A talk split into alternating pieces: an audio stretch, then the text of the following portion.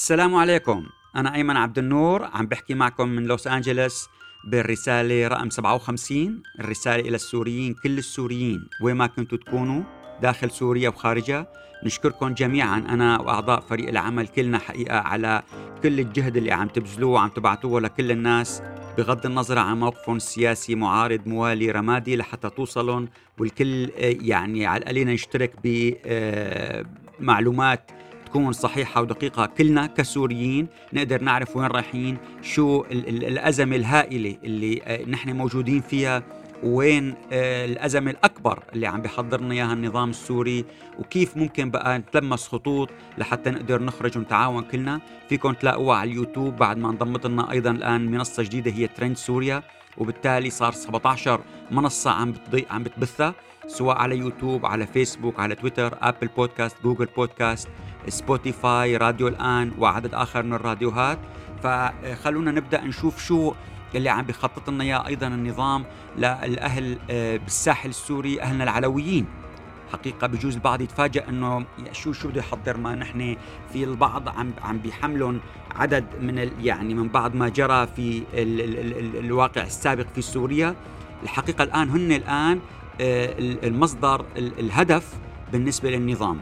عندهم صار أكثر من 1500 آه، مسلح كل واحد من هدول اللي هلا رح عدد آه، أسمائهم سليمان ابن هلال ويسار بن طلال وحافظ ابن منذر ووسيم ابن بديع كلهم طبعا من عائلة الأسد. كل واحد عنده بحدود ال 1500 مسلح. الآن الهدف تبعهم ترويع وقتل وخطف وإخافة العلويين في الساحل السوري. هذا الشيء هن عم بيلمسوه بس ما عم بيعرفوا ليش. فينا نأكد لكم القصة ما لها علاقة لا في المعارضة ما لها علاقة بإجماع دولي ما لها علاقة بدول إقليمية عم تحاول تعمل هالشيء فيكم.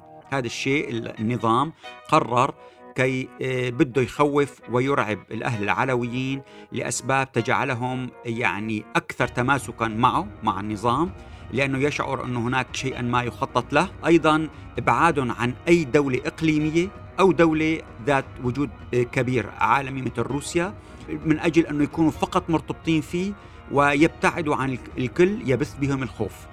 فصار في كتير حالات أنتم عم تصير معكم ناس عم تنقتل ناس عم تنخطف ناس عم تنأسر أحداث ما عم تقدروا تفهموها عم تسموها أحداث أليمة لكن هي كلها مدبرة كلها النظام السوري عم نقول لكم هو اللي خلفها يعني الآن صارت ظاهرة واضحة ظاهرة مقتل أطباء مشهورين بمحاربتهم للفساد بالقطاع الطبي.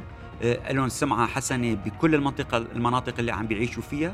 منهم آه، الطبيب كنان علي اللي قتل بطرد مفخخ.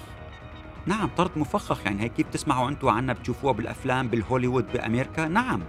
أيضا السيده الطبيبه جولي مسرابي أيضا قتلت بحادث أليم وقبل أيضا طبيبة أخرى. كلها حوادث أليمة مدبرة. الإعلامي اللي اسمه إياد إبراهيم اللي كان بالتلفزيون. آه، طبعا هو رئيس دائرة وموظف ومؤيد. يعني إحنا ما هدول كلهم عم نحكي عنهم هدول كلهم مؤيدين للنظام وكلهم من الأهل العلويين. صار له الآن أربعة أشهر الإعلامي إياد إبراهيم رغم إنه هو مدير دائرة بالتلفزيون موجود بالسجن بسبب بوست كتب انتقد فيه سياسة إدارة الإعلام والتموين. أنهى النظام بس حتى نخبركم كمان شو اللي عم بيرتب لكم ويحفر لكم اياه النظام المجلس الأعلى للتخطيط أنهى آه، المخطط الإقليمي للساحل السوري. هلأ هلأ خلص خلصوا هلأ. يعني عم بحكي نحن هلأ خلال فترة آه، أقل من شهر. زبطوا رغم إنه كان هذا لازم يكون آخر من يتعامل معه لأنه لازم كان يحط المخططات السابقة لسوريا. آه، عمل مخطط تنظيمي للاذقيه وطرطوس ومساحته 4367 كيلومتر مربع.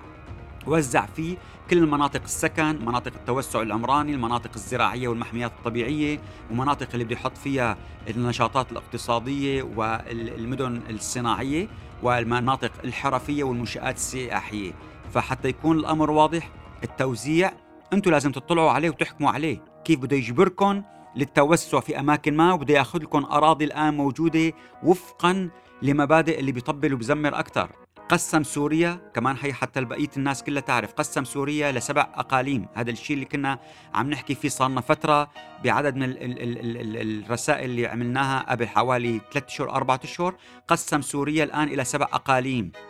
دمشق الكبرى اعتبرها هي إقليم لحالها والإقليم الشمالي والوسط والجنوبي والإقليم الشرقي وإقليم الغربي سماه الساحل وإقليم البادية. هذا الآن توزيع سوريا. بالنسبة للنظام حتى نكون واضح شو اللي عم بيصير. أيضا إذا بدكم تسافروا الآن عم نحكي مع أهلنا العلويين والبقايا لأنه هو عم بيحاول يخفف الآن عدد السوريين بحدود المليونين ما في جوازات سفر. من كتر ما وزع جوازات سفر على الناس حتى اللي مطلوبين للعسكرية حتى اللي ما خدموا العسكرية حتى اللي عليهم أحكام كلهم بس قدم بدك جواز سفر خود. الآن خلصوا جوازات السفر اللي عنده اللي كانوا مطبوعين بفرنسا. وبالتالي آه، ما عنده جوازات سفر وما حدا عم يقبل يطبع له اياهم كلف شخص رجل أعمال أه بنعرفه بنعرف اسمه بنعرف كل شيء. الآن عم بيقيم مفاوضات مع ليتوانيا لحتى يطبع عندها لأنه هذا ما فيك تطبعه في كل مكان. يعني ما فيك آه، دول محدودة اللي بتطبع جوازات السفر ومعتمدة بالعالم المطابع. آه، رغم إنه ليتوانيا هي دولة في الاتحاد الأوروبي لكن يبدو هناك أخذ وعطاء لسه ما وصلوا لأنه بدهم موافقة كل دول الاتحاد الأوروبي لحتى ما تخرق العقوبات على الحكومة السورية لكن يبدو ماشيين باتجاه إنه ممكن يعطوا موافقة بسبب إنه النظام قدم لهم ما يلي. الاتحاد الأوروبي عنده مشكلة في عدد من دوله اللي استقبلت اللاجئين إنه عنده نسبة بحدود ال 15% ما عم بيقدر يعرف أسمائهم الحقيقية لأنه هذول ذاتين جوازات سفرهم وأعلنوا اسم فما عم بيقدر يتأكد هل هذا هو اسمهم الحقيقي؟ لا يعرف تاريخهم ليعرف هل عندهم أحكام سابقة هل هن مطلوبين بأحكام أو جرائم دولية فما عم بيقدر. فالنظام قبل يقايضهم من خلال كلف ضابط أمن آه، موجود الآن في بروكسل للتعاون معهم وتزويدهم بأسماء الحقيقية لأسماء أولئك اللاجئين اللي آه، ما عندهم أي وثيقة تثبت اسمهم آه، السوري. فهذا هو الواقع. إذا ما تم, تم الاتفاق على الصفقة وبالتالي يمكن أن ليتوانيا أن تقوم بالطباعة لكن هذا نحكي قضية مو أيام قضية تأكل وقت. حتى ذلك الحين لا يوجد جوازات سفر إلا بالحد الضيق جدا جدا لدى النظام السوري. الآن ننتقل للملف ال ال يعني اللي ما زال حتى الآن مشتعل وهو موضوع الساعة آه، من أكثر من آه، آه، يعني 60 يوم حصار على درعا. صار الآن الدرعا مرتبطة حقيقة ما فيك تحكي عنها بدون دور أردني وبدون روسيا. يعني صار الملف واحد. بعد ما زار ملك الأردن آه، والتقى الرئيس بايدن في الولايات المتحدة سمع كلام واضح أنه هن ممكن يساعدوه في قضية البعد الاقتصادي لتخفيف الأزمة الاقتصادية في الأردن. لكن طلبوا منه في الأبعاد الأخرى اللي هلا رح أحكي عنها في الملف الأمني وملف اللاجئين أنه ينسق مع روسيا. لذلك أتى عاد إلى الأردن ومباشرة آه، طلب المواعيد وسافر وزار التقى الرئيس بوتين الملفات اللي تشغل الأردن حقيقة هن بصعيد آه، السوريين خلينا نحكي في عندهم ثلاث دوافع لهالحراك اللي عم بيقوم فيه الملك الأردني. الحراك الأمني اللي هو دافعه خوف أمني بسبب إنه ما بدهم يكون على الحدود الأردنية مباشرة يكون في ميليشيات إيرانية. فهذا دافع قلق وخاصة أنه ممكن تثبت نقاطها هون وتتجه شرقا عبر بادية السويدة باتجاه ال 55 اللي هي أيضا مكان تمركز للقوات الأمريكية وبالتالي يصير في مشاكل وعلى كامل حدودها الأردنية. لذلك بدأت حتى بعض الجهات الدولية تتصل مع فصائل أو من الناس اللي كانوا منتسبين لفصائل قديمة آه، وتركوا أو فصائل بقي منها مجموعات جدا صغيرة. بدأت اتصالات من مجموعات دولية من إجا من أجل التنسيق بيناتهم أو ضمهم أو إعادة تجميعهم من أجل لاحقا أنه ممكن يستخدموهم في المعارك في البادية ضد الميليشيات آه، الإيرانية. آه، حقيقة ما الجهات الدولية لم تلقى تجاوبا كما حصل في السنوات القديمة السابقة وقت اللي شكلوهم أول مرة. وبسبب إنه سمعه الأمريكان الآن فيما فعلوه في أفغانستان ما بتساعد كثير بإنه يلاقوا حلفاء جدد بسرعة. لذلك هذا هو الواقع الآن اللي عم بيحاولوا يرسموه والدافع الأمني للاردن بالدخول في المنطقة. هذا الدافع الأمني عم بيحاولوا إنه كيف يضبطوه يضبطوه بالتوافق الآن بين الأردن وروسيا أنه ممكن يعملوا مثل منطقة جنوبية أسوة بما تعمله تركيا في الشمال الغربي في سوريا. بالتالي يكون هن عندهم الإشراف وتنظيم المنطقة من أجل أن تهدى وإعادة الإعمار واللاجئين فيها. حراك الملك الدولي هو دافع اقتصادي. الدافع الاقتصادي يعني طبعا فتح الحدود الترانزيت ال ال ال ال ال الأردنيين اللي ينزلوا يشتروا بضائع سورية رخيصة مواد غذائية وكل هذه القضايا يعني آه، موجود يعني جزء من الدافع الاقتصادي لكن أيضا هو تمرير آه، الغاز والكهرباء للبنان من مصر عن طريق الخط مصر والأردن ثم سوريا عبورا وإلى لبنان. بمنتصف حزيران طلب الأردن رسميا باجتماعات صارت مع سوريا تمرير الكهرباء للبنان.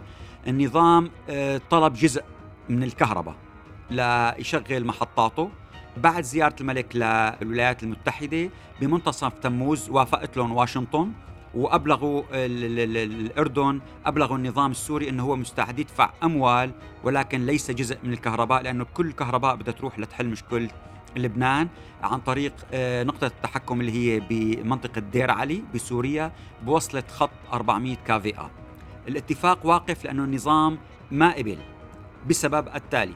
طبعا هو عم بيتحجج أنه في جزء من المناطق من الخط مضروب بسبب الحرب لكن عنده ثلاث نقاط النظام بده إياها. اولا عم بيقول آه، بالنسبة له إنه الكهرباء المصرية هي بتروح على لبنان كأنه عم بتنافس الديزل الإيراني.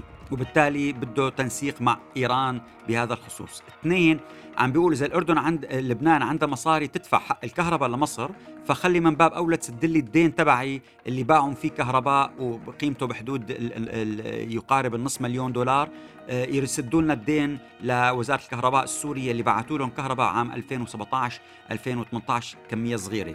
أيضا عم بيقول ما بدنا فقط إنه استثناء أنتم من الرئيس بايدن لمرور الكهرباء مرورا عبر سوريا لا بده يضغطوا باتجاه ما دام أنتم بدكم تساعدوا وتعملوا آه، يعني تبيضوا وجهكم قدام اللبنانيين آه، يا أمريكا إنه تعطوا استثناء لمرور الكهرباء لهم لا نحن بدنا تعملوا لنا استثناء لنا أيضا وتطرحوا إعادة إلغاء وتجميد فقرات كاملة من قانون قيصر بمجلس الشيوخ وبمجلس النواب وليس فقط تجميد لبعض أجزاء منه من الرئيس. فهذا كمان عقبة كبيرة حقيقة. يعني ما أنا مؤهلة لأنه تنحل بسرعة.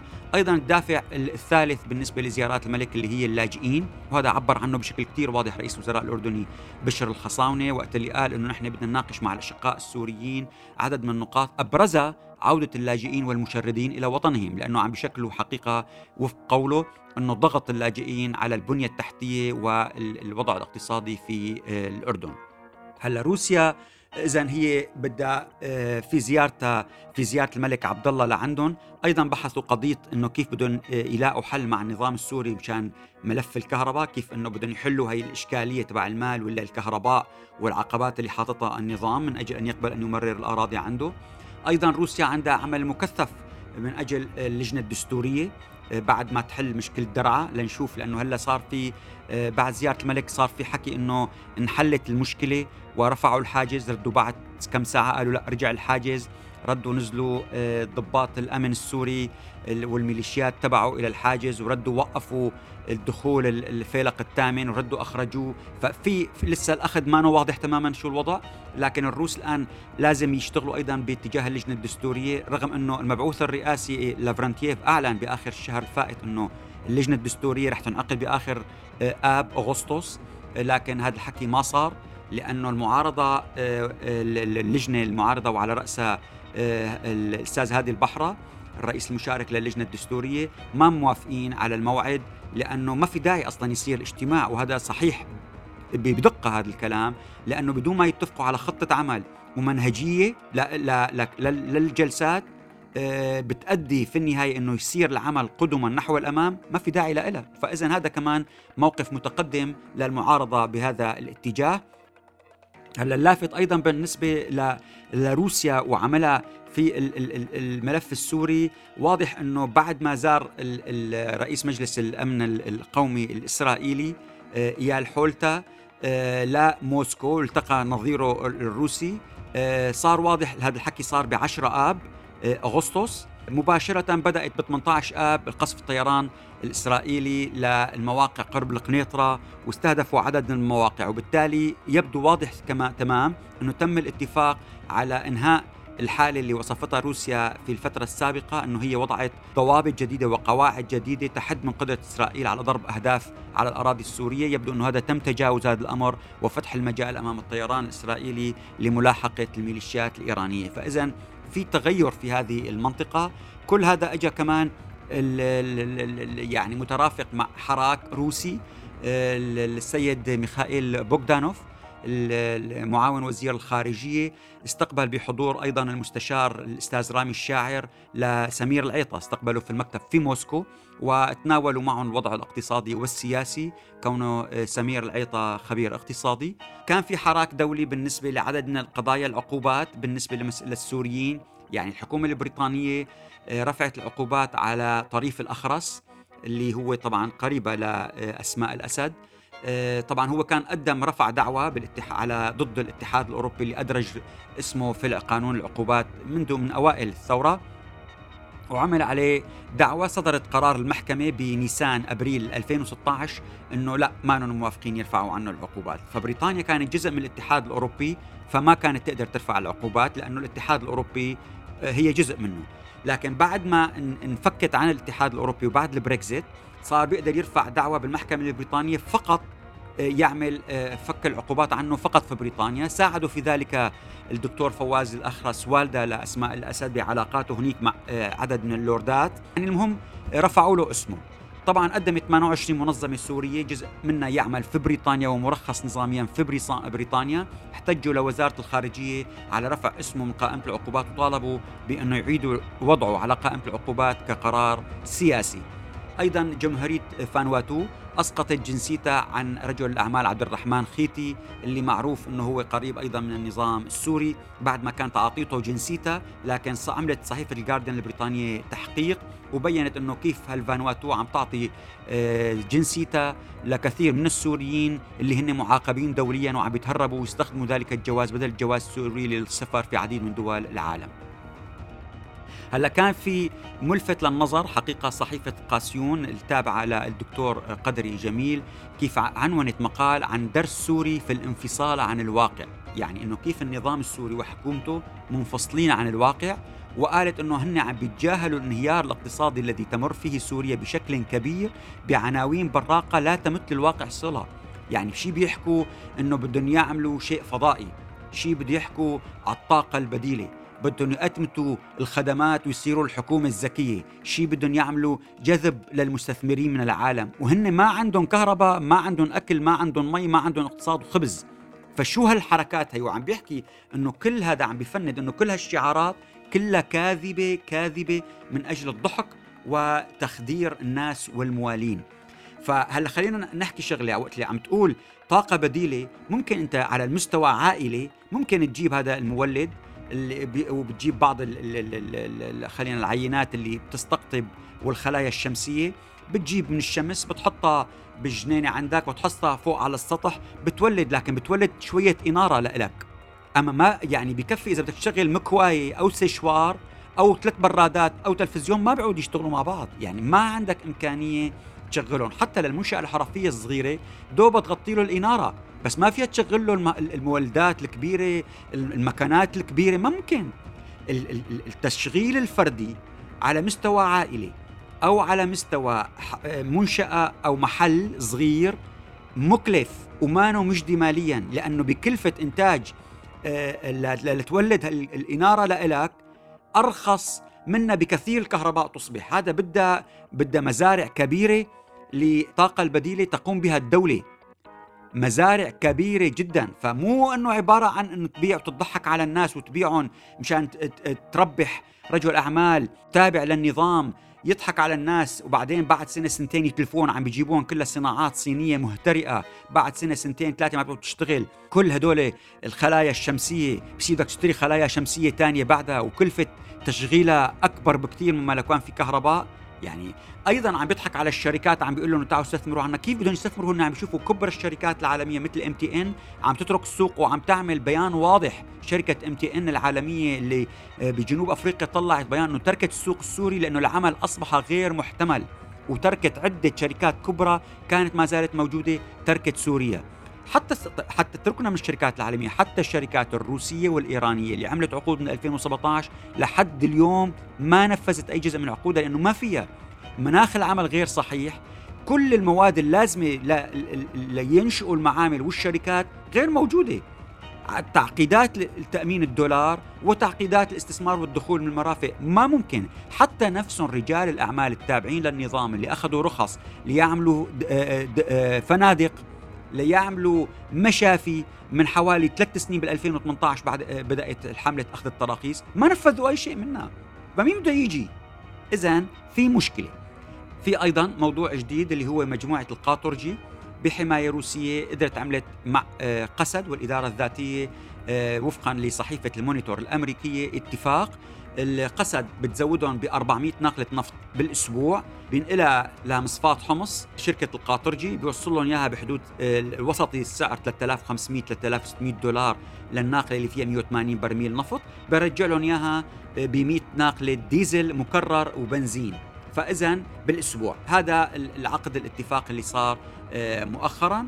أيضا كان في عنا بذكرى حقيقة المؤلمة على قلوب كل السوريين وحتى على أي مستوى قلب أي شخص يملك حس إنساني في كل دول العالم. العالم اللي هي 21 آب 2013 الذكرى الثامنة لضحايا مجزرة الغوطة الشرقية اللي سقط ضحيتها 1400 مدني من الأطفال والنساء. صار بنفس اليوم أكثر من خمس لقاءات وندوات ومحاضرات عبر الزوم وعبر التلفزيونات السورية المعارضة. الأكبر وحدة اللي جمعت شخصيات دولية مهمة اللي آه، نظمها حقيقة مركز توثيق الانتهاكات الكيماوية في سوريا والدفاع المدني السوري وشاركت فيها السيدة كاترين مارشال أوهال اللي هي بترأس حاليا الآلية الدولية المحايدة والمستقلة ال triple IM أيضا السفير آه، ستيفن راب الأمريكي اللي هو كان مدعي عام محكمة الجنايات الدولية سابقا.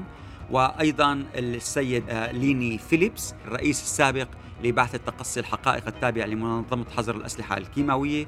ومن السوريين كان المنظمين اللي هن السيد رائد صالح ونضال شيخاني وأيضا شارك من المداخلين أنور البني والأطباء محمد كتوب والطبيب سليم نمورة.